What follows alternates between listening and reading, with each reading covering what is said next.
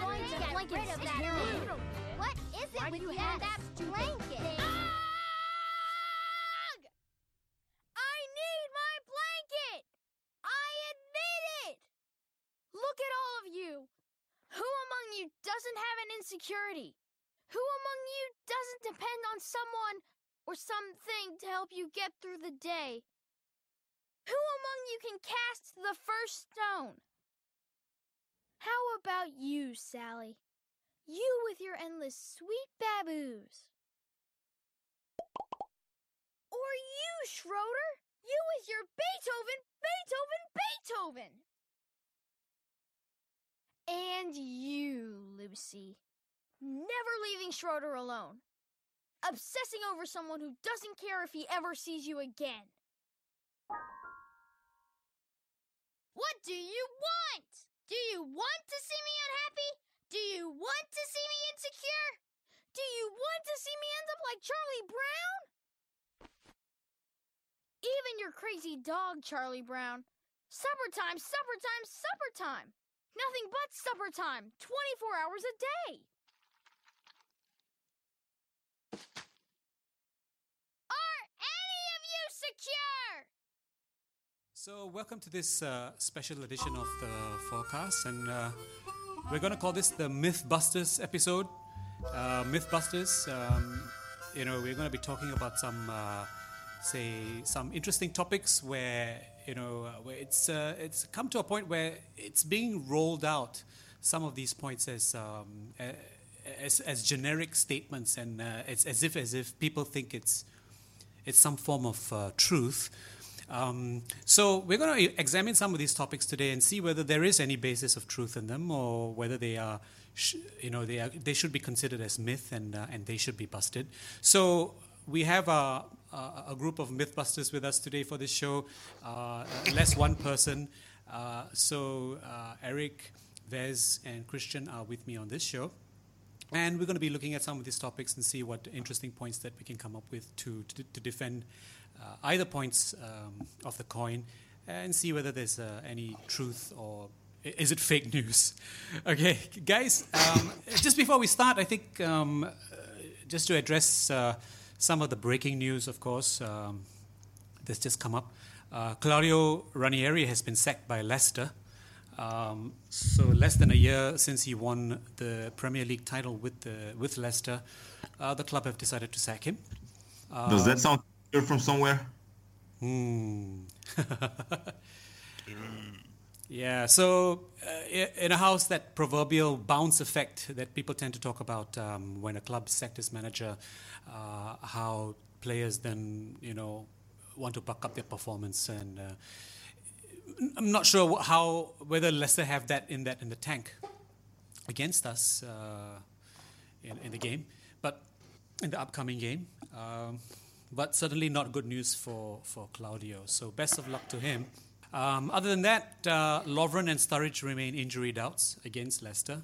So uh, uh, we're not sure what's actually happening with the with the uh, extent of uh, Lovren's uh, knee injury.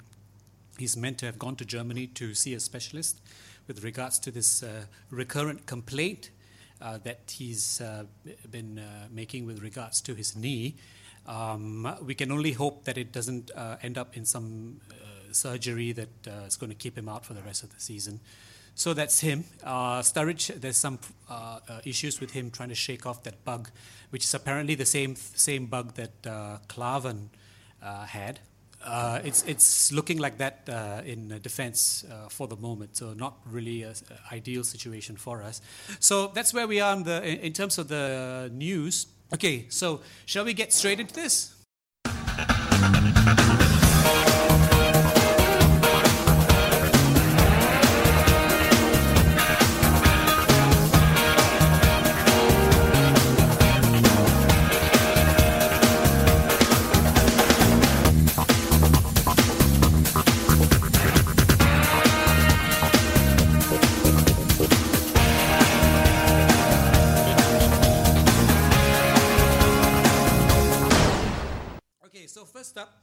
Um, is uh, I guess it's a thing that's been mentioned by um, Whiskey Nose, so Alex Ferguson. um, and as well as other people. uh, we don't want to don't want to give any credit to, to him for mentioning this thing, but perhaps it's a valid point. Uh, the pressing style that Klopp tends to, to employ with his teams is unsustainable. Um, and you know, uh, over the course of a, of, a season, especially in the Premier League, where the where, you know where the fixture list is then tends to get quite congested, um, and also in terms of the the approach and the type of uh, the relative um, pace of the league, um, trying to employ a pressing game that, uh, that this so-called heavy metal football again. Uh, I think Klopp really regrets ever saying that, but it's been rolled out every single time. But it's really unsustainable to be playing that kind of game, all-out pressing game, um, uh, for an entire uh, season. Now, uh, basically, um, uh, Alex Ferguson said that you know Liverpool get you on a carousel and then leave you dizzy. Uh, and in fact, actually, even recently, I'm just just today, I think, uh, Klopp actually gave an interview where he, he says that you know the team has shown on different occasions that they have been able to come back um, from situations where ordinarily people would have given up on. So they've come back, you know, uh, uh, being a goal down, two goals down, and, and the players have come back and, and showed that they can uh, they have the mentality to overcome situations. Okay, but he said one point here. He says that uh, it comes down to fresh legs and fresh minds. Fresh legs and fresh minds. Okay, so let's put this out. You cannot gegenpress or you cannot counter press for an entire season. Discuss. Oh, of course you can. You know, gegenpress, it means that when you lose the ball, you press them high up and you try to win it back all along. Um, many, many teams have, have tried this, has played this. Um, uh, the Barcelona of, of, of Pep tried it. Sure, that's La Liga um, with a less intensity, but they always have loads and loads of European games. They always go far in the cup, so they've got a lot of games as well. Um, uh, and and they had uh, more depth overall. Um, we've been doing it all season, about maybe one or one and a half months uh, around the later part of December and the entirety of, of January, and even then, um, in, in, in, in patches during the games, we still did it. Um, but it's a weapon. Um, when a team sits that very deep, uh, like we've seen many, many times, you know, like the Burnley game. What's there, the gegenpress? Right. I mean, they don't do anything, so there's hardly anything to gegenpress. Um, the fact that we had against in, in, in that Burnley game, we had something of 78%. Well, it shows we, we did it really, really well. Um, only we couldn't do anything um, because they defended too tight. So uh, I, I, think we can, and um, if we had um, not all the issues that we discussed in, in, in previous shows, or just an extra depth of one or two, you know, Julian Brandts or, or mm-hmm. Pulisic's or, or uh, I don't know, an Iñaki Williams or a fit uh, and firing Sturridge and Origi. Um, we would have done it so far, and the weather is going to be better. Um, and we're just going to keep doing what we did against Tottenham. Okay, fair enough. So, fair points. Yeah. Mm-hmm. Any views on the on the flip side of the coin? Nope. Well, the the the point um, Eric made was he he named gegenpress a weapon, and can you hear me? Yes. Yes. Okay, perfect. Um, and I would I would name it more some sort of a tool in your in your in your tools box. And uh, it's just one method that is used by Klopp, and he, he, he likes to use it, but it's just one sort of playing during a game. And uh, when you say when you claim, because we are mythbustering tonight, yeah. um, when the myth is, is said to be you cannot gegenpress for a whole season, it depends on how often you apply that in a game or in a series of games. Yeah. So it's abs- that's it's that that statement from my point of view, and from all I've read, I read a lot of German sources who um, got involved uh, thoroughly on that topic. I did some research prior to the show. Um, it all it's um, it's not a playing style because um, you can only roughly plan gegenpressing, but it depends on on certain individual situations. And every single situation where where you lose the ball is different. It can be chaotic, and you can be in, in, a, in an immediate threat, and you have to just withdraw and run back towards your own goal to yeah to seal the situation. Mm-hmm. Uh, or it could be in, in, a, in a situation where the the opponent team has to sort themselves out, and that's exactly where it's ideal to gegenpress to use this this uncertainty and rush in between and use the chaos, yeah, uh, um, to to get to an immediate um, opportunity in front of goal. But it's all different. It's all individual. Right. And it depends on, on, the individual situation. You you can apply that 25 or 30 times in a game, or it could be five or six. So, so this, yeah. So, okay, so basically what you're saying is um, it's not so much about, I think people tend to, to, to, to uh, think in the extreme. So they think that that's, it's, uh, firstly, I think there's an, a misunderstanding that gegenpressing or counterpressing is um, a style of play. I think maybe yeah. that's the first um, uh, um, uh, thinking that needs to, to, to be addressed. So what you're saying is that it's not a style of play. That's what you're saying. Exactly right. Yes. Okay. The next thing you're saying is that it's it's it's uh, it's just one tool in the box. So it's really yeah. dependent on the situations in the game. It's w- what's actually happening uh, in the on the pitch at the particular moment, whether they are choosing uh, to to press high up the pitch or like what Eric said of like uh, if if if the other team is parking the bus or they're you know they're, they're just letting you have possession of the ball, um, there's nothing to press because you already have the ball. You know, it's it's yeah. now trying to find more penetrative um, ways through uh, your opponent. So the third thing, then, of course, is that um, you're not switched on. It's never a case where you're, you're just switched on or switched off. You know, you're, you're trying to see what the situations are uh, uh, uh in the game. Um, yeah. Any any views there you want to to add to there, Viz? Well, just one. Uh, there is a reason, and uh, there is a reason why we do so well against team, teams that play football, that, that open up, that want to attack. Uh, this uh, gegenpressing or counter-pressing uh, allows us to put those teams on the back foot, and those teams aren't used to being on the back foot. Mm. And that's why we can put them in, in hard situations where they just can't cope with our our players. That's why we do well against Arsenal. That's why we do well against uh, Manchester City. That's why we do did well against Spurs mm-hmm. this Saturday. They came out to play. They wanted to attack us, and our gegenpressing just didn't allow them to. Mm. So uh, basically, uh, yeah, I, I, fully agree with what Eric said about about having nothing to gegenpress when you're playing a Burnley or a Bournemouth or a, uh, a, basically a, a, Premier League team that, that will park the bus.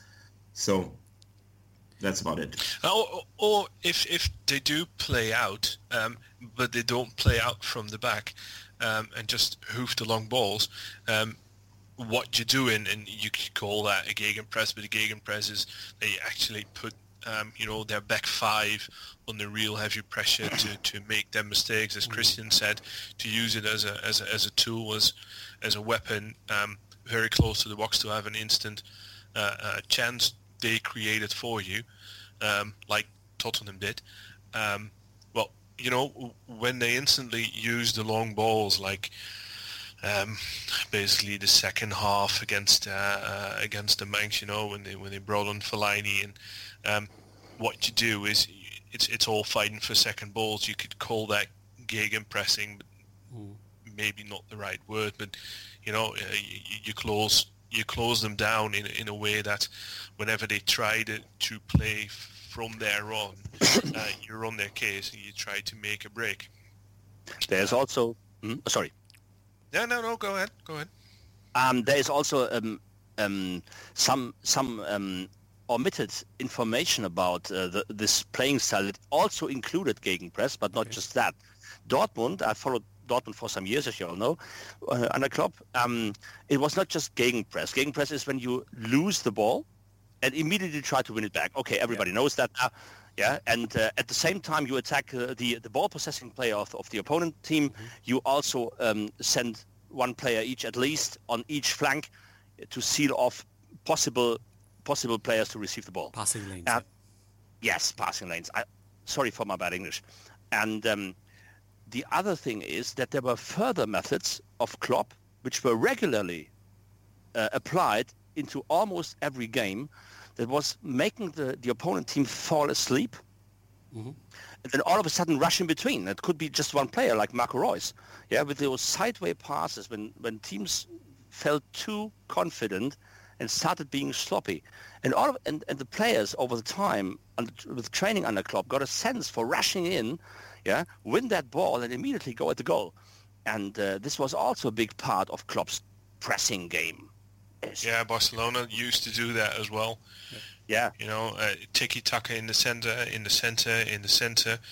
For just a, a spell of five minutes, they would just, yeah. you know, go sideways, sideways yeah. in a relatively slow pace.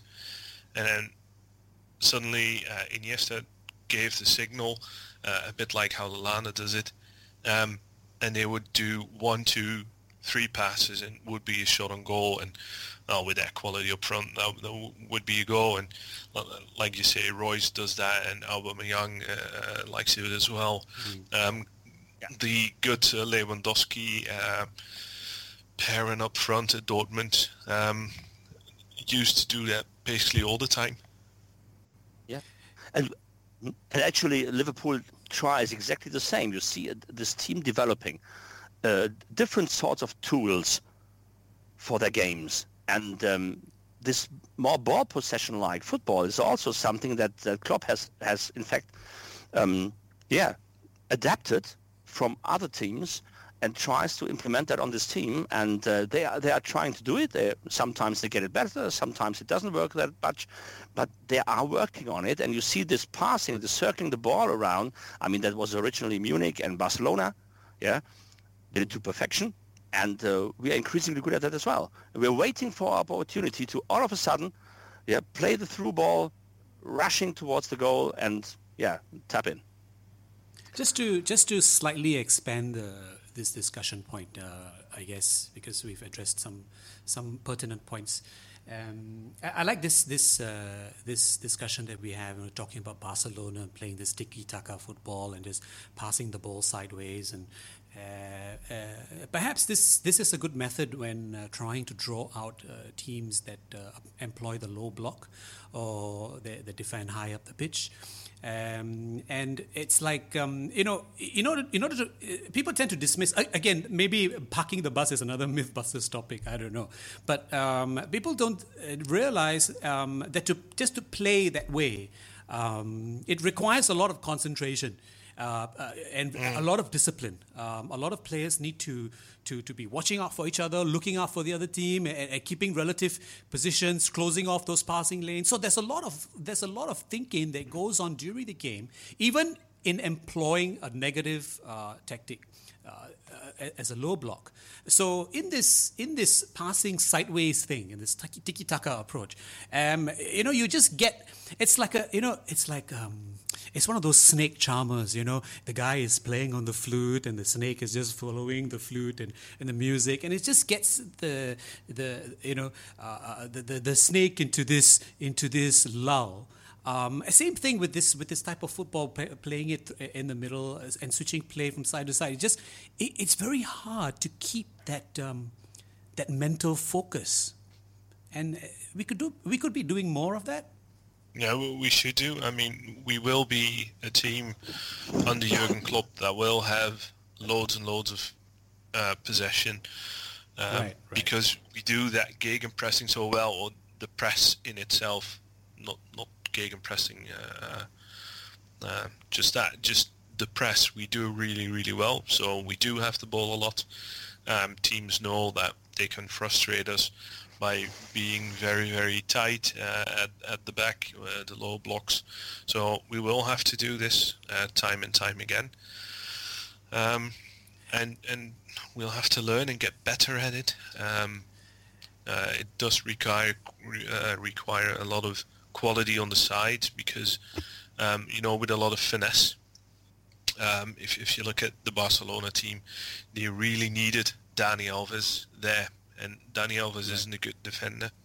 Um, but you know his the way he cooked he could find um, uh, Messi all the time from whatever position he was on, um, and wherever Messi was on the pitch, um, he could find him with very very good through balls, long balls, um, uh, short combinations, and, and obviously had a lot of pace and a good goal threat. But um, no, you really needed him because going on, on on the snake charmer thing, um, what the team would do is they would lull the other team asleep um, or make them play compact and just drag them to a side and then suddenly switch to the other side. Um, and whether that's Alba, um, he's almost the brother of Ander Herrera. I really hate the guy, but he's he's really good um, in, in, in that type of style. You know, Maxwell played before that, an incredibly great footballer as well. Um, they're all fast, they're technically gifted. Mm. Um, so whenever they need to switch the side to the sides, and whether it was Maxwell or uh, Jordi Alba and, and now Dani Alves, there's um, there's there's real quality on those sides on the ball, and and and that creates those moments for you. You know so yeah, we need to do that, and we need to invest in the quality on the wings. You know how it is. Uh, sometimes when um, some other part of the game doesn't work, uh, people tend to blame something else, or they try to they try to because it's like a kind of like trying to diagnose a, a medical condition. You know, uh, okay, you have a pain somewhere, and um, I put a finger on uh, on your on your head and try to determine ah, is it coming from here or is it coming from here? Oh, it must be coming from here. Um, and it seems that oh, okay, that is not necessarily the the right uh, diagnosis. So whether is it either if you know if we're trying to win the possession, uh, trying to you know a possession stealing the possession, or whether we have the possession to begin with, okay, um, it's still going to come up to trying to be more penetrative, trying to create um, more goal scoring chances. Uh, and perhaps maybe um, uh, trying to create uh, the, the, lack of the uh, clear goal scoring chances uh, in some of these recent games that we've, we've been playing um, is kind of uh, maybe colored people's perception about this so called pressing game, maybe. I, want to say something else, if, if I may. Yeah. For all their quality, uh, I remember one game, and I believe that was the only game I have ever seen Barcelona play an actually English parked bus. And that was the Champions League semi-final in 2012 against Chelsea, mm-hmm. if you remember, at Camp Nou. Mm-hmm. Uh, and I'm talking about the second half when uh, I think it was around 10th or 12th minute of the game when Cahill was injured, and 20 minutes later John Terry was sent off, so Chelsea was a player down. They scored that goal. Ramires scored it. Scored it. I think it was the last minute of the first half, and that gave them the result that they needed to go through. So it was 45 minutes of parking the bus against the best team in the world with a player down. And they held on and even scored that goal that Torres scored in 90, first 92nd minute to, to equalize. It's, I, I think it's not that simple. It's not, not that simple. Uh, it's, it's not just about having players of, of, of top quality. You need to work out a solution for, for those deeply, deeply parked buses. Personally, I think what we need in our team is a couple of more shooters from outside the box.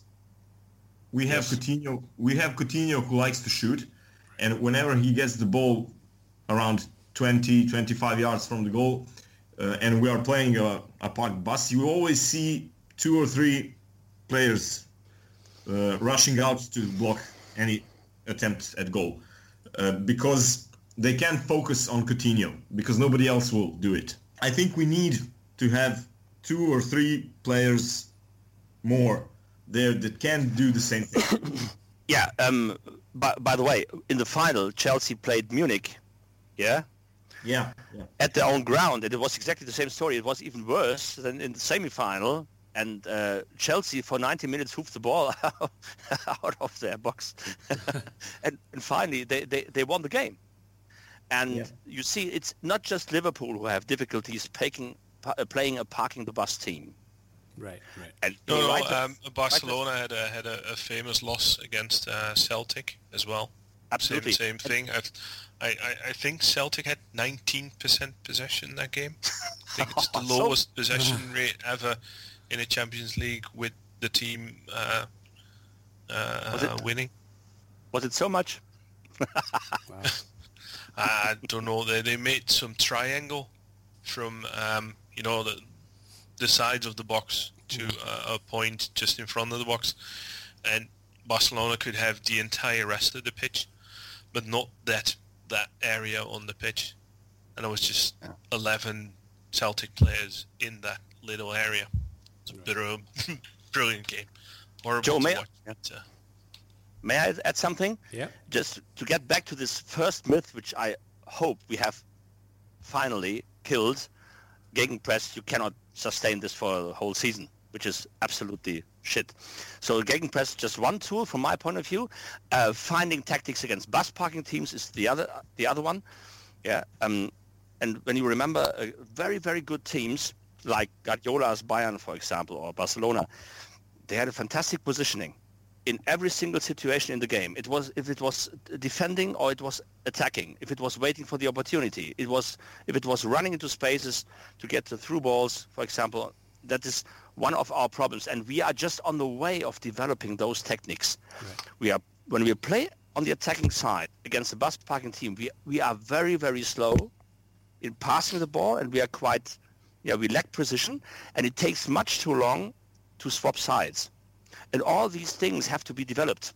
If you have world-class players or if you have average players, it doesn't matter. But the team has to grow over the time and develop these techniques together. And I think that's that's why we should should be a little bit patient with our team. Yeah, they are on the way, and um, I'm very I'm very optimistic about that. So you cannot gegenpress an entire season. Myth busted. Boom. yep. Boom. Okay. So that's a that's a nice start. We're just getting warmed up. Um, let's look at the next topic in uh, in the next segment.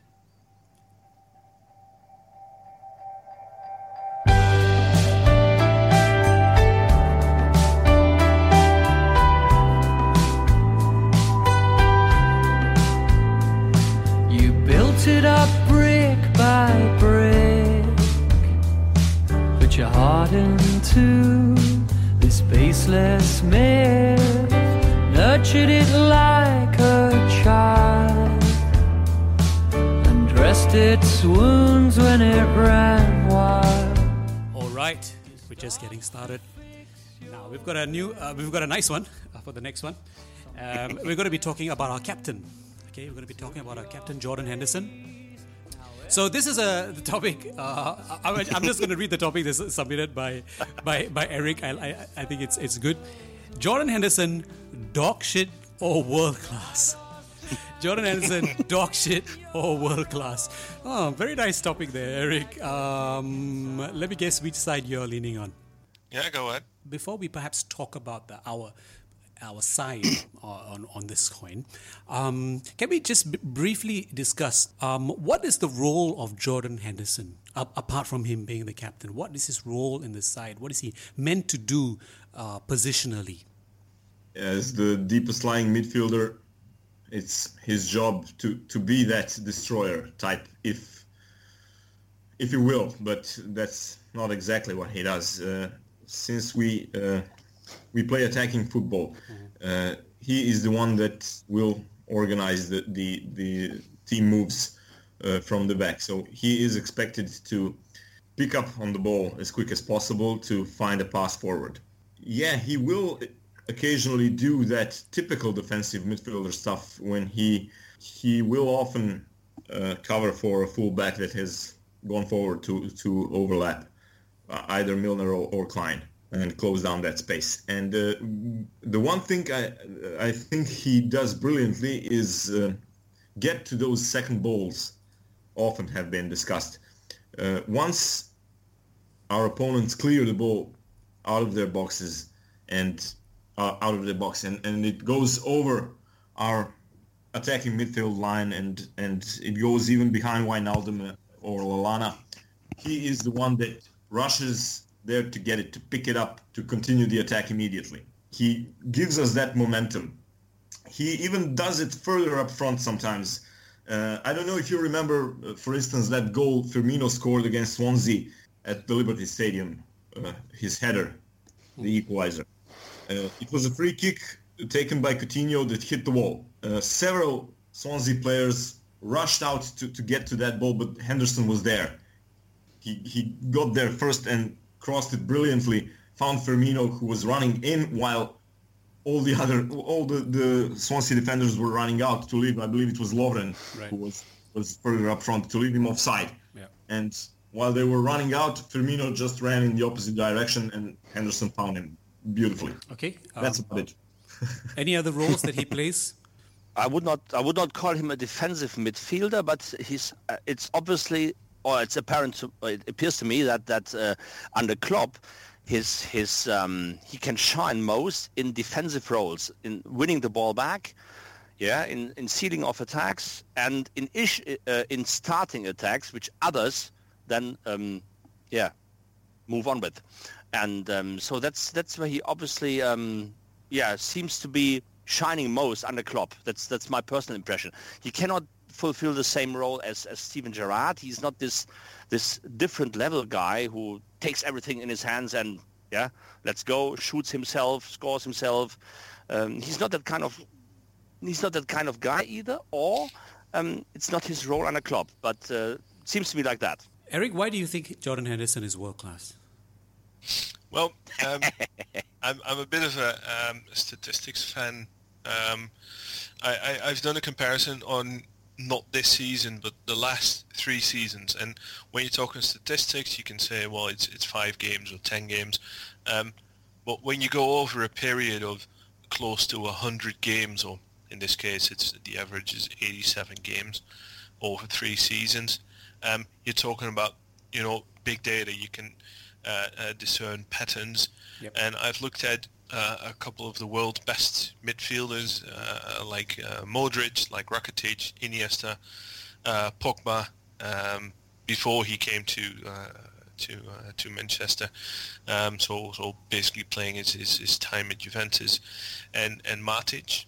Um, what he does is, if you look at the goals, the assists, key passes, chances, passing, you know, passing accur- uh, accuracy, uh, the entirety of passes, uh, the sheer amount of them, the blocks, the interceptions, the clearances, tackles won, take-ons. Well, take-ons is the only thing he isn't very, very good at. Um, but in almost everything, he's either first or second from all those midfielders. I, people were say Modric, oh, he's a great guy. He'll he'll score you goals. He gets you assists. He scored in the last three seasons prior to this uh, prior to this one. Scored four goals in all competitions. Henderson scored 12. Modric had 13 assists. Henderson had 19, which is the same level as Rakitic and the best at it. Um, when you look at his actual output, you know, the actual contributions, what he does on the pitch, um, it's up there with the very, very best. And it, it, it goes on, goes through all those things. Um, he has the most blocks except for Matic. Um, he intercepts, um, maybe not that much, much, but he has the, almost the most clearances. And if you look at his, his game is so all round. Um, you know, uh, he's he's the best assister of all them, and he has, uh, except for Matic, he has the uh, uh, the second best amount of tackles, uh, the second uh, amount of clearances, you know, uh, blocks, but he outshines Matic on uh, on the ball playing part. He's one of the most prolific passers in the world. Um, you know, it's, it's just backed up by actual, this is what he has done, this is what others have done over the course of a couple of seasons. Over those last two seasons, Liverpool's win rate with him has been 61%. Without him, 20%. That's a huge, huge gap. And yeah, it's it's sure others been missing. There's been, uh, you know, um, uh, different different problems than just him being out. But he's the one with the most difference of all the players for Liverpool. If you compare him in the Premier League last two seasons prior to this one, he's third in the amount of games played. Um, eight, um, he's third in the amount of goals. It's, it is Stoke and Liverpool uh, uh, midfielders. He's first in assists and he's second in chances created. Yeah. He's he's all round, and what he does, he's the only one who can do the what we talked before, um, the very concentrated. Um, you know, I get the ball from the right, I turn open to the left, I get it from the left, I turn to the right, on and on and on, all game long. He can do that, but he can also instantly say, I'll put this ball instantly long. Um, he's one of the only players that we have um, that will do the one-touch pass. You know, when he gives the assist on Firmino early on, um, they play a pass into a central midfielder. Uh, he cuts in, in front of him and he plays it one time in the feet of, of Firmino and all he does have to do is turn and, and, and, and lob it over the keeper. That's what he has. Um, the It's another one on, on Firmino. Um, we have a free kick. The free kick is, is bounced um, or hits the wall or something, and he instantly curls it in with an incredibly pace on the ball. Um, and that assist makes the goal. You know, all Firmino has to do is, is, is hit it with some part of his body and it goes in. So he brings all those things. The only problem I think Henderson has is that the guy before him doing all those things was just miles and miles ahead of every football player that we've seen in the Premier League simply because Zidane wasn't here.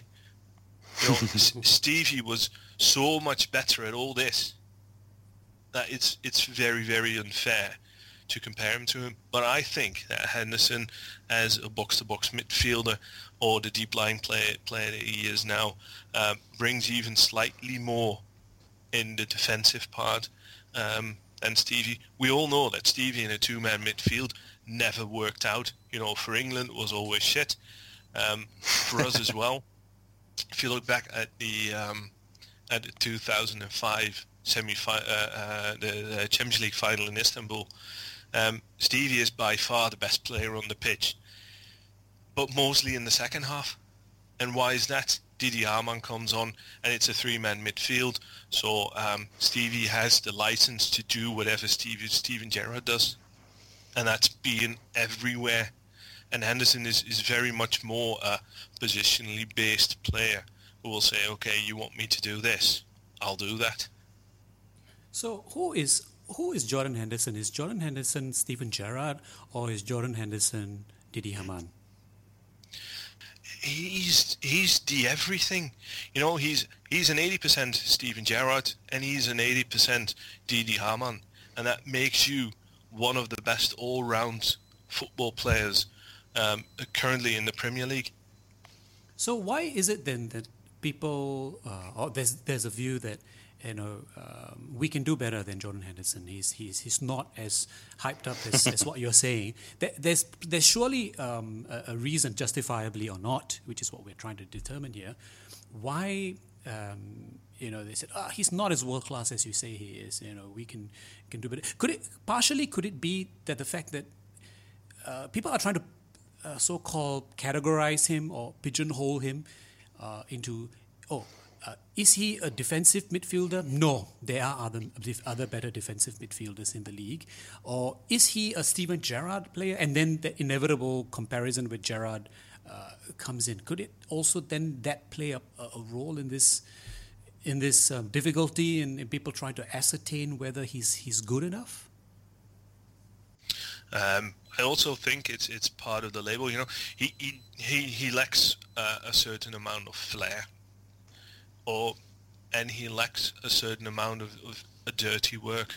You know, so he doesn't turn into this Roy Keane-esque uh, lad who will just, you know, uh, uh, try to, to, to get knees and ankles and, and, and, and legs and, you know, he, he doesn't get you injured because that's not what he does. He just outworks you. He just runs around you time and time again, doing all the good stuff time and time again, and in that he succeeds in what he does. Um, but he's he, he, he isn't um, anything. He, he's nothing specific, and you know when Stevie was extra liked because he had that killer long shot, and when he went into his stride, you know, you said that's Stevie. You know, that pace, that that marauding runs that he did from from midfield. Um, that's what Stevie made Stevie, and Jordan doesn't have anything of that. You know, he isn't dirty enough. He, he isn't nice, but he isn't dirty. Um, he, he he has a great shot, but he doesn't do it often enough. You know, the, the goal against um, Chelsea. Uh, against Chelsea is a brilliant goal. When he does that three seasons in a row, um, five to eight times successfully, you know, people will, will think more about him. Um, just because he isn't a Souness, he isn't um, a, a, McDermott, he isn't a Dalglish, he isn't a, a Gerrard, he isn't a Mascherano, he isn't a Xabi, but he has something of all those players in him. And that's why it's hard to put a label on him. Um, basically, he's he does everything really, really well, um, but it's oh, everything is an eight, but he isn't a ten in anything, and people like tens. You know that had, um, Xabi was a ten because he passes the ball incredibly well, better than anyone. Um, you know, with his slick um, uh, uh, flair and you know, so, so let's let's just... look at this from another perspective, shall we? Okay, so um, let's consider the, the current uh, top four as it stands right now, the Premier League table. Uh, Chelsea, City, Spurs, and Arsenal. Okay, uh, I'll pose this question to Vez then. Do you see Jordan Henderson walking into any of these teams? Okay, straight into their starting lineup, and who would he replace? Well, if we're talking about Chelsea, I think he would replace Matic instantly. Instantly, okay. Yeah, yeah. I think he would do what Matic does. Uh, Henderson would do it better. Okay. Uh, as for Arsenal, well, uh, All again, we're, we're talking about that uh, uh, four-two-three-one system that that Wenger mostly still mostly prefers. Well, he would probably play deep alongside um, Coquelin and I'm not and sure. At the same time, he's miles better than, than Coquelin. Yeah, but uh, Coquelin is more of that destroyer type, that defensive midfielder than, mm. than Henderson. So I think they would be a good combination to play together. Yeah, I think so. Uh, like Kante for Chelsea, I think that they would too be a good combination. uh, as for Spurs, well, uh, you have a player like uh, Wanyama for those deepest defensive midfielder tasks, and you have Moussa Dembele, who is, I think, more creative than Henderson, but uh, and more talented on the ball. Hard to say why, but he hasn't evolved as much as Henderson has over the past two or three years. Uh, Henderson was a player of pretty much average talent on the ball and he was very very fortunate to to be in that uh, 13-14 team alongside Gerrard and Suarez and all the others and uh, uh, Rodgers gave him a job to do. He did it. He did it really really well and just went on forward from there. He has progressed. He has learned a lot. Like uh, like uh, Eric said he he picked up uh, something of all those great midfielders Liverpool had in the past. He he soaked up some knowledge from, from every one of them. And now he is a very, very complete player. A very complete player. And when he's not playing, we really, really miss him. Uh, if I just can say on, yeah. on Dembele, he's played 192 games in the Premier League, and he did that as attacking midfielder for Fulham, you know, playing um, um, in, a, in an attacking uh, formation for them, um, and obviously as the midfielder, but he also played like a like a number ten for Spurs. He scored 11 goals and 14 assists. That's what Jordan Henderson did in 14-15 on his own. So in no way Moussa Dembele is more creative. What he does better is he runs past players, you know, is his take-ons, and that's one thing that Jordan absolutely can't do. He can't go He past hangs the on, player. hangs on the ball maybe better in midfield. He is uh, as strong as Henderson, and he keeps the ball closer to his feet. He controls it better. Yeah, l- l- like what when Wijnaldum does as well. Um, but Yeah, Um, that's exactly it. No, that's but exactly it. that's that's the thing. That's one of those things where you can say, okay, you can put a label on that and say that's what Dembele does. He runs with the ball, he uses pace and his his technical ability to hold on to the ball and goes past players creates momentum because of it. Um, Yeah, that's that's that's, that's what I meant for when I said more creative. That's what I meant. Exactly that. Yeah, yeah, but that's that label you can put on Dembele, and there's no label on um, Jordan Henderson other than he's the most generic lad who can do anything really, really well, but nothing exceptionally. Right. And it all depends also on his role he has to fulfill under the under the coach, under the manager. Yeah, he has to fulfill a certain role, and he, he does that obviously very very well. I would love to see uh, Henderson a bit more uh, going forward, uh, shooting at, at at the goal. It's obviously not exactly his role. Others have to fulfill that, Yep. and um, I think the role he, he, he has he fulfills at the moment, he's doing that really really well. But it's his role, it's his job under that coach, and we that's the problem where this whole discussion, say, um, lacks a bit of balance because we all have to think about and keep in mind that um, different players on under different managers have to fulfill different roles. The right. Yeah, if you It's compare all- it, co- Can exactly compare it. No, no, but there's a comparison made from all the number sixes in the league. Uh, you know, the Xhakas and, and the Kantes and everything. Um, Henderson comes out miles ahead of the rest. Uh, people start to notice him now because, um, you know, Liverpool was playing really, really well. He's the captain of the side. Um, um, and he scored the one to goal. He just needs to do those things a bit more often. But if if you look at the game that he played for England against Germany, um, one of the um, it was a, a, a friendly game. He was the only midfield player England had um, that could take on the rest of that midfield, and he actually bossed whatever he was capable of. He bossed that part, and that's the German side that's really, really, really good. And he held his own, and actually um, was the best, the best midfielder of that game. So you know, he he really does, and um, I think he's also one of the few England players that could go abroad uh, and actually perform in, in the big leagues. You know, I think he could play for Bayern Munich. Ooh. Whoa. Okay. I think he could replace uh, Xabi Alonso and upgrade that team a bit. Wow. Now who takes the dog shit position down? Well, uh, once uh, once we'll leave that to the rest of the internet. once once Eric once Eric said that, I had a chorus of, uh, of voices. I said, "Okay, great, sell him to Bayern Munich now. I'll drive him. I'll drive him there." okay, 50 so million.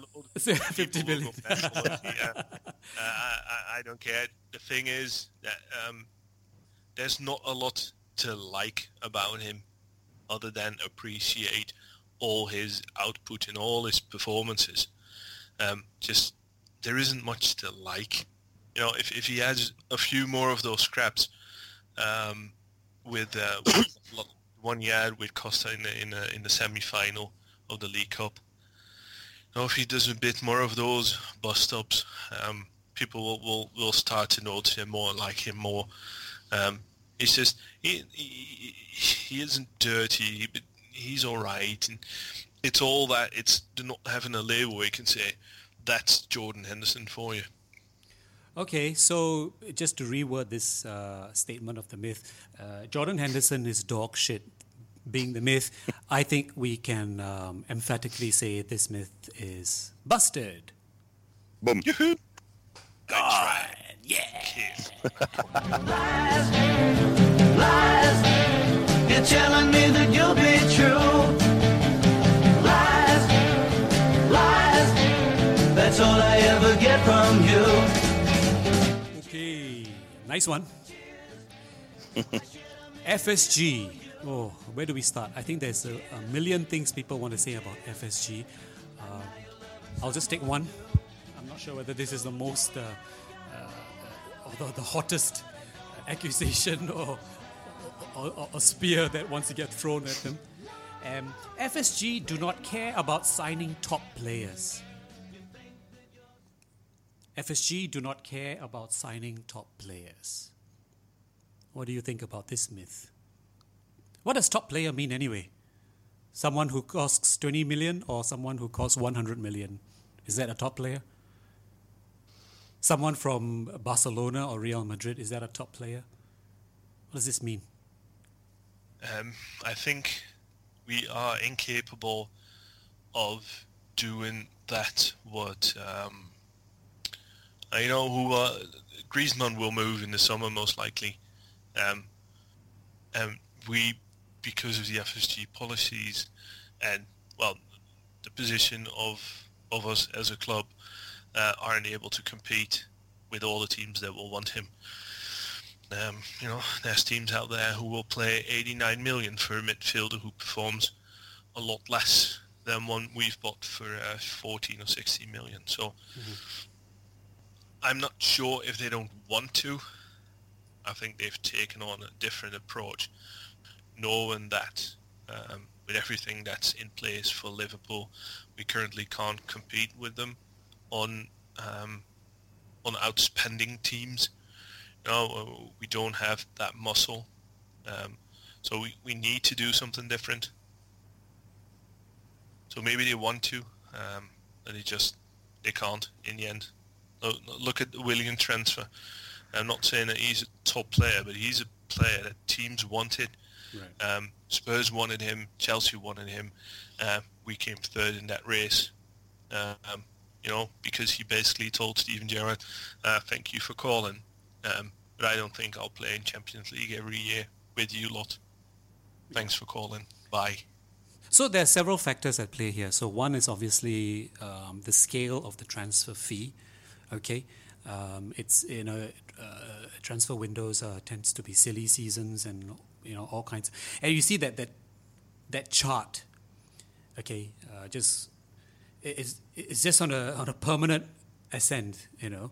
Um, crazy fees being being mentioned for certain players, um, and then when you cannot compete with the with the oil money funded cities of the world or you know other teams like that, they're willing to throw um, you know millions and millions of pounds or euros into a dark hole. Then it said, ah, it means Liverpool can't compete. It means FSG are not backing the manager. And then there's also the the the okay, Liverpool don't have Champions League, um, and uh, the- and the player obviously w- wants to play in the Champions League because uh, it's it, it's a kind of like a setting of a standard.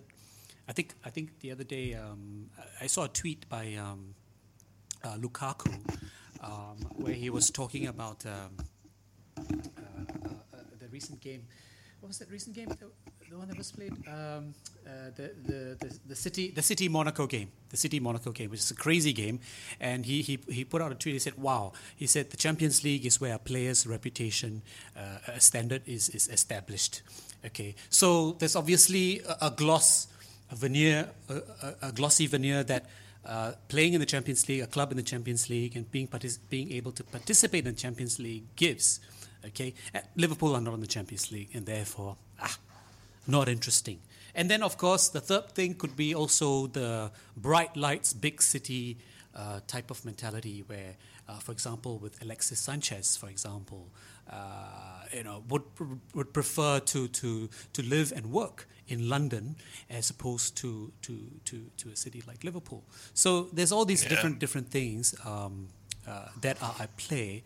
So maybe it, it, strangely enough, it may not necessarily have started this way where FSG actually cared, actually FSG cared about signing top players, but then they realized that there are all of these things that they can't control, and then they thought to themselves, okay, let's try a different strategy, and then inevitably that led to, okay, we do not care about signing the top players as how other people define it.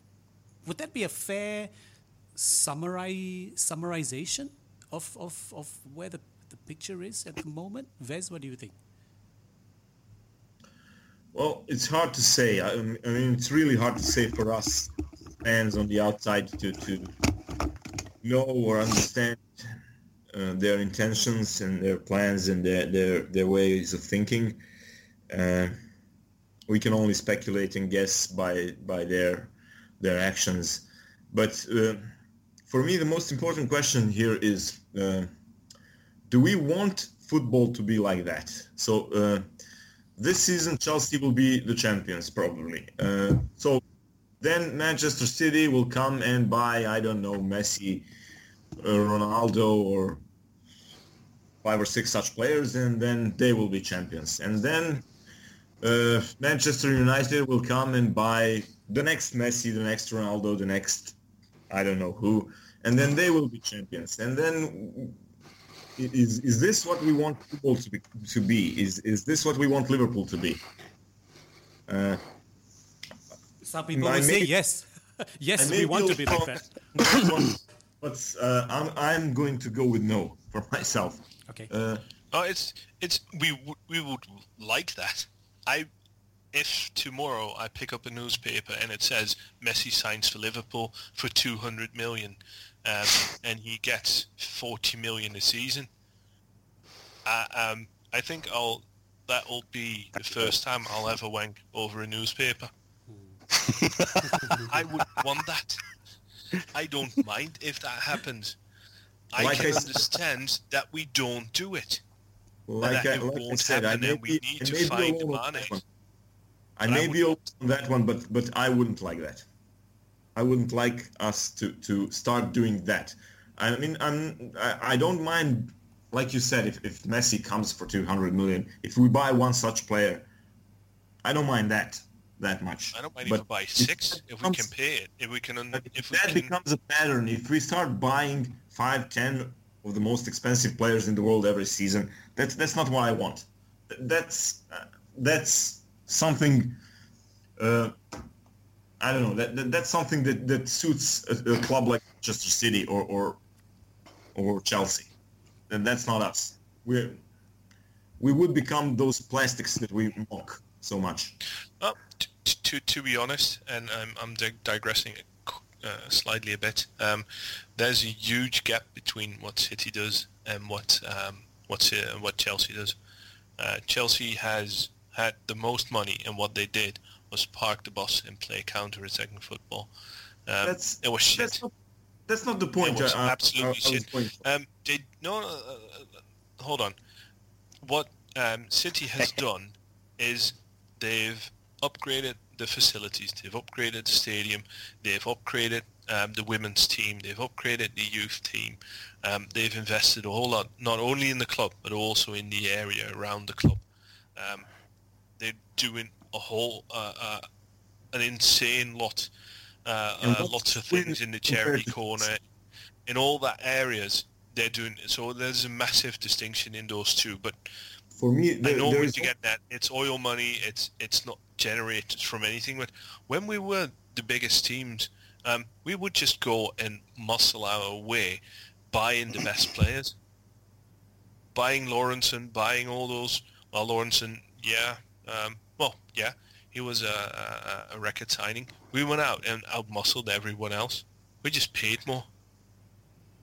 Just mentioning FSG really triggers something. the sparks flying around. All right. Just, a everything. sec- ju- just a second, please. I I Yes, yes. really disagree with you there, Eric. I think. Uh, Well, that's good. That's that's what I the think- show's about. I think Chelsea, Chelsea have accomplished a whole lot more than Manchester City since they were taken over by Roman Abramovich. Uh, they have won more titles. They have won the Champions League. What did City win? They they they won two Premier Leagues and a couple of cups. that's not the same. That, that's not nearly the same. Yeah, and uh, they're- yeah, we may like we may like the football that Manchester City are playing better, or we may dislike the football that the Chelsea have played, especially under Mourinho. But basically, they have been more successful. Uh, yes, uh, Manchester City have invested in their facilities, but as far as I know, uh, it's something like that is about to happen for Chelsea too, in the very near future. So Yeah, but Uh, it's it's the way City built it. Uh, uh, I I don't want to go on this a whole lot longer uh, because I don't care about both teams. Um, but in the fuck 'em both. but in the end, um, um, yeah. But Abramovich has been there what 10, 13, 15 years maybe now. Um, so yeah, they've got they had a lot lot longer uh, to be to be more successful. Um, they instantly built a title-winning team, um, while City built one, similarly to how we've been doing this. Um, you know, we just uh, we hadn't lost Suarez because we could afford it, and we could we didn't had to go for the Aspases and Luis Albertos, but we could pay the, the 20, 30, 40 million players to accommodate Luis Suarez. You know, buy an upgrade for Joe Allen, but keep Joe Allen. Um, buy an upgrade to uh, Jordan Henderson. Not that there's anyone, but um, you know, and go on doing those things. Get an upgrade to Daniel Sturridge. Get an upgrade to Martin Skrtel, um, and keep Suarez and keep Sterling and keep building and building and building. Um, that's what City's been able to do. And But they um, they- just do that. they yeah. also, they also did buy uh, a Kompany, Silva, Yaya Toure, Aguero, all in cro- close time proximity. So Oh, it's yeah. not like they were they were building a team over I don't know five six seasons or something. Hold on, hold They- on, they- Uh, hold on. they uh, did- Well, they, they bought players to get into the top six with uh, the Roque Santa Cruzes and, and, Yeah. and players like that. They bought But we're the just- players to Sorry, to time the out, time six. out here. Sorry to in yeah, Christian, yeah, Christian, go ahead, Christian. Sorry to interfere, but you both are just talking about two clubs uh, who are owned by people who do not invest, but in fact show their passion for that topic and just pump in money wi- without That's probably exactly it, Christian. That's exactly it. Getting- We want to be Yeah, that. yeah, no, It- that is true. off. That is, that is obviously Bayern- true. Bayern Munich, Borussia Dortmund. I mean, as a German, they, those clubs are much closer, and have I have of of, um, I have of course followed them much more closely than than the Premier League, where, where you are experts in. And but both Ba- Bavaria, Bavaria Munich and Borussia Dortmund are both run as enterprises. Those clubs are run as enterprises under under that philosophy. So the it always has to pay off. There has to be some sort of profit, and FSG is obviously from from the few things I know about that, and I read a lot about this and a lot of shit about it as well. Obviously, FSG tried to do exactly the same. There's the same philosophy. They run, they try to run Liverpool FC as a club. They invest a lot, but they want to have, yeah, getting something out of it. So uh, finally, at the, at the end of the day, yeah, um, in the bottom right corner, the figures have to be positive, one way or the other, and that's a huge difference. Um, but when you when you keep in mind or when you recall, the most um, expensive transfer of Bavaria Munich was about 35, 38 million euros. Then it's around about the same as FSG has just spent on Sadio Mane. So FSG is Yeah. obviously willing to, to pay good money for good players, just not ridiculous money like It's, it's, Pogba. And it's just to you know clarify, obviously, yeah. about the scum and their their useless waste of money on on, on this Pogba. He's- He's a very good football player, no doubt about that. But is he worth 89 million pounds? I mean, that is ridiculous compared to the all of, to the turnover of that company, Manchester United. Well, it's just to you know, it's it's clear that um, FSG are spending money because um, I mean they've they've uh, had a significant outlay of funds for to buy players. It's just that um, it, there's- there's a general sense that oh, okay, they're just accumulating a number of um, uh, uh, how you would say uh, you know mid-tier kind of players to fill uh, certain squad roles rather than going all out and spending uh, 60 million, 70 million pounds um, on a on a on a so-called top top player. It's like, and, and then maybe they think that okay, what what are Liverpool right now? Are we suddenly a poor club? We are still being mentioned in in the Forbes lists or whatever rich lists. Um, why why why do we keep need to keep buying uh, Volkswagen Polos? Why can't we buy a Bentley or a Ferrari uh, uh, once in a while uh, to show? I guess maybe it's more like an ego thing. Maybe uh, you know it's good that Liverpool are being mentioned in the same uh, uh, same sentence as the clubs like City or, or the or the Scum or Chelsea, and they can compete and, and once in a while have one of those big names that's linked to us, and we always get big names linked to the club. We actually sign him, you know. Um, maybe maybe the fans think that ah you know there's there's there's a there's a PR aspect to this as well. Maybe that FSG are, are, are missing out in this money ball approach. That's why the Pogba money is is well spent. Ever since um, all whiskey nose left the club, they've been absolute dog shit, and they're still absolutely relevant and the richest club in the world because they pay 89 million for a player who's who's got a high profile. Not even saying that he- he maybe isn't really. Uh, he's obviously not worth 89 millions, but he's he's obviously a good player. But he's worth. Um, it it it puts um, it, it keeps Manchester United relevant, and that's why a, a transfer like that is really really worth it. It's why um, Ibrahimovic would say, "I will go there." It's why Mourinho says, "I will go there," because they do those things. They outmuscle everybody because they got the money. They will buy Di Maria because it's a big name. People will like it. People will think, "Oh well, hold on, they can do this." Um, well, they Yep. they've been in Champions League once in the last three. Eric, years, Eric, years. may I ask you a question? What do you mean by relevant? Gaining attraction or something? earning money. Well, and by okay. earning money, you can buy better players to have more depth and eventually be more successful, and win trophies. do you think that pays off completely in- in a in a business sense that it completely pays off and they get all the money back from spending ridiculous money on on players who are not worth that much like Paul Pogba Paul Pogba Yeah, because they've paid the most money. They they bought Di Maria. Di Maria absolutely didn't work out, or people were interested in Manchester United. They are the best run club on an economical level because they do those crazy things. They do things to be noticed. It's um, everybody's talking about how they how Manchester United paid 89 million for Pogba and that's everywhere. It's in every newspaper. Um, Forbes is, is making things about it. It's even in the Americas. It's it, it's suddenly news. do you think People the, in the turnover do you honestly believe You know, it's you, you need to look at it as saying we pay 40 million or 50 million for Pogba, and the rest is just commercial. The rest are just putting our brand into the world, and people buy that.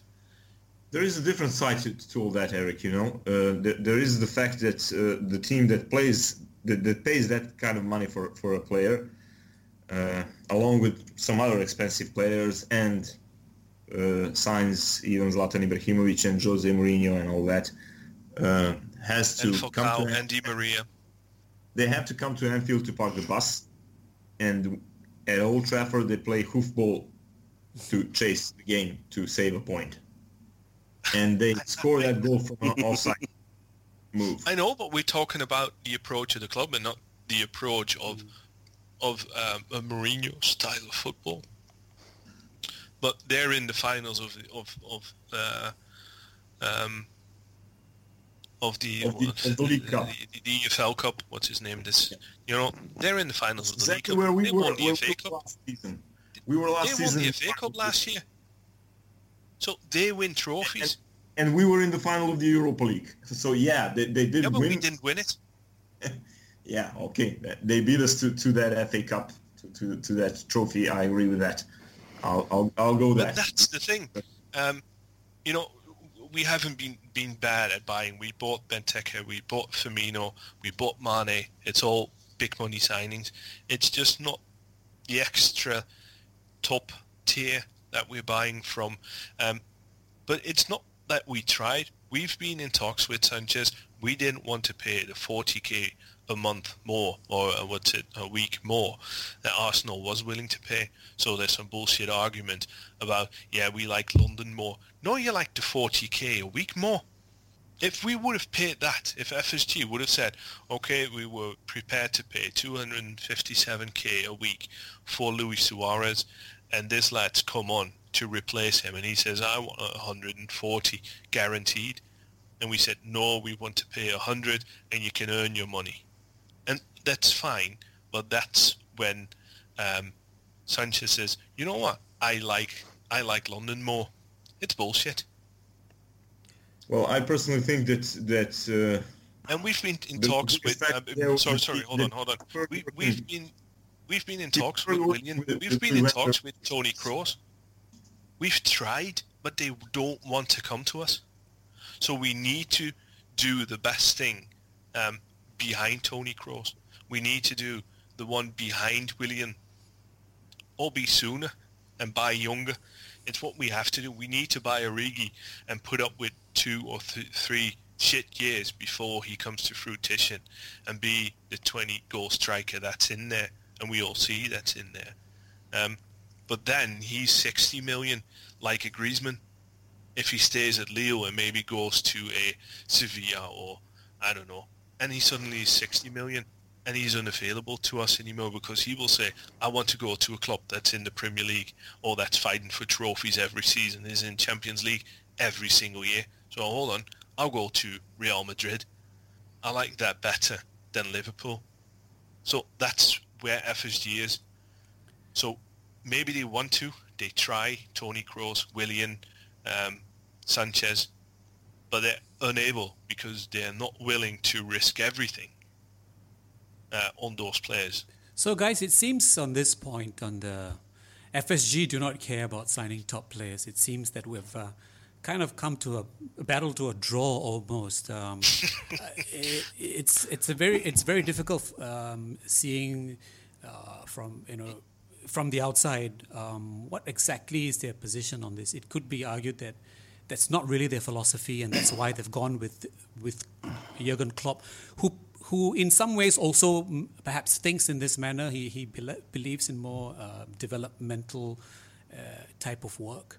Um, at the same time, though, I just want to add the side point here is that um, one of the things that it seems to me um, that uh, Klopp uh, encountered in his time at uh, Borussia Dortmund is always losing his so-called uh, players that he's developed to become a top player, inevitably, inevitably to, to Bayern Munich. Uh, and there was a source of frustration for him as well.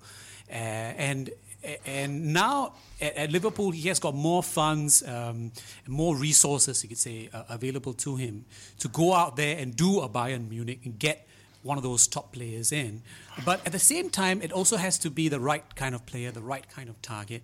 Uh, but we've also seen that he has not abandoned his uh, developmental policy. I mean, of course, with the with the with the, the FSG support that he's he's got with this move uh, for the Melwood uh, switch to Kirkby, uh, shows how much importance he's placing um, uh, in the, in the academy and the youth.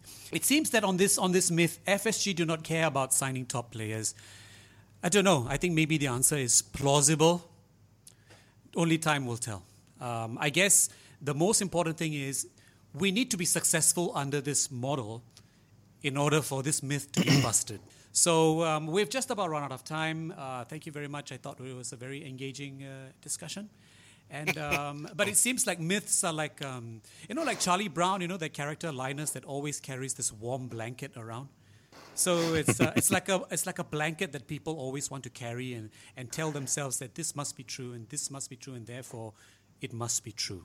Well, hopefully we've helped, uh, we've helped in some ways to, to dispel some of that. Uh, let us know what your thoughts are in the comment section uh, below, and um, uh, we'll try and do more of these MythBusters uh, as we go along.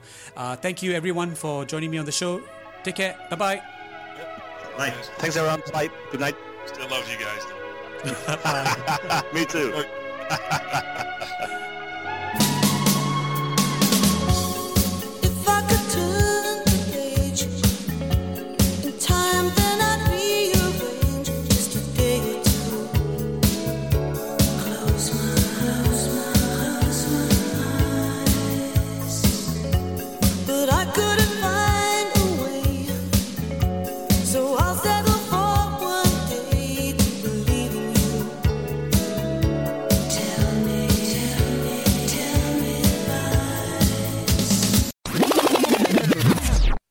Why? Why? What, did- what did you want to say?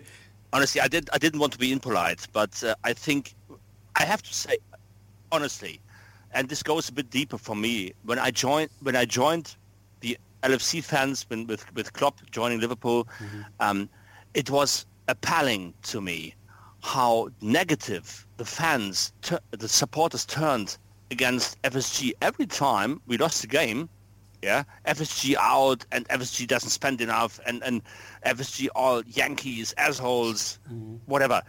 This is absolutely ridiculous. I mean obvious, obviously from what I read about the history of FSG since 2010 at Liverpool FC they made a lot of mistakes. They didn't have the experience. All right but they spent a lot of money and now obviously they have learned from their mistakes. Improving employing a very good coach, top class manager, yeah, one of the best, and and and pl- uh, um, paying a, a lot to that guy, yeah, seven million a year, and um, they are willing to invest in players, but it's Klopp's philosophy not to buy a single outstanding in terms of wages, outstanding player, not to destroy the composure of of the um, of the team. He Klopp is like a like a yeah, like an officer, you say, or yeah, how it like sergeant in the army, yeah, and he has he has all of his guys, and all of his guys have have to obey, but the, on the other side, yeah, he loves them, he gives them, the- say, all appreciation they could, yeah, they could expect, and uh, tries to build up this camaraderie, and that is Klopp. And Klopp will never break out of that philosophy by all of a sudden paying huge money to individuals because that would cause a lot of, of bad um, bad feelings amongst the team and it would completely destroy um, the whole atmosphere. He will never do that. You know, And I, I think everybody knows that in Germany. I, I, it's so appalling to me that supporters crying and shouting for for for uh, Higuain at 60 million and yeah, Messi 200 million. It's funny, uh, Christian. Actually, it doesn't really, it doesn't, um, it doesn't necessarily have to be the Liverpool lose a game and then FSG out. I mean, John Henry was spotted at uh, Camp Nou attending a Barcelona game, and then immediately FSG out. Yeah. I was like, what? Okay, I just wanted to um, read this uh, tweet uh, by JLFC. Uh, he's one of our followers of the Four Twitter channel. Only our fans could have a problem with us getting state of the art new training facilities. It's laughable at this stage. The sign of good owners are one who leave the club in a better position than when they came in. Now, not saying that they were going to leave anytime soon. So look at us now. We are already better off, and the answer is yes, they are good owners. We have a new stand, a better manager, better staffing coaches, and soon we'll have a state of the art training facility with all the mod cons. When they arrived, we had massive debt and plans for new ground, which our previous owners wasted millions on just to look good. These owners now don't just promise to back it up, they act on it. And I'm sure in the future we'll look back and say FSG have done well. They have ev- improved everything for the long term. Tell me lies, tell me sweet little lies.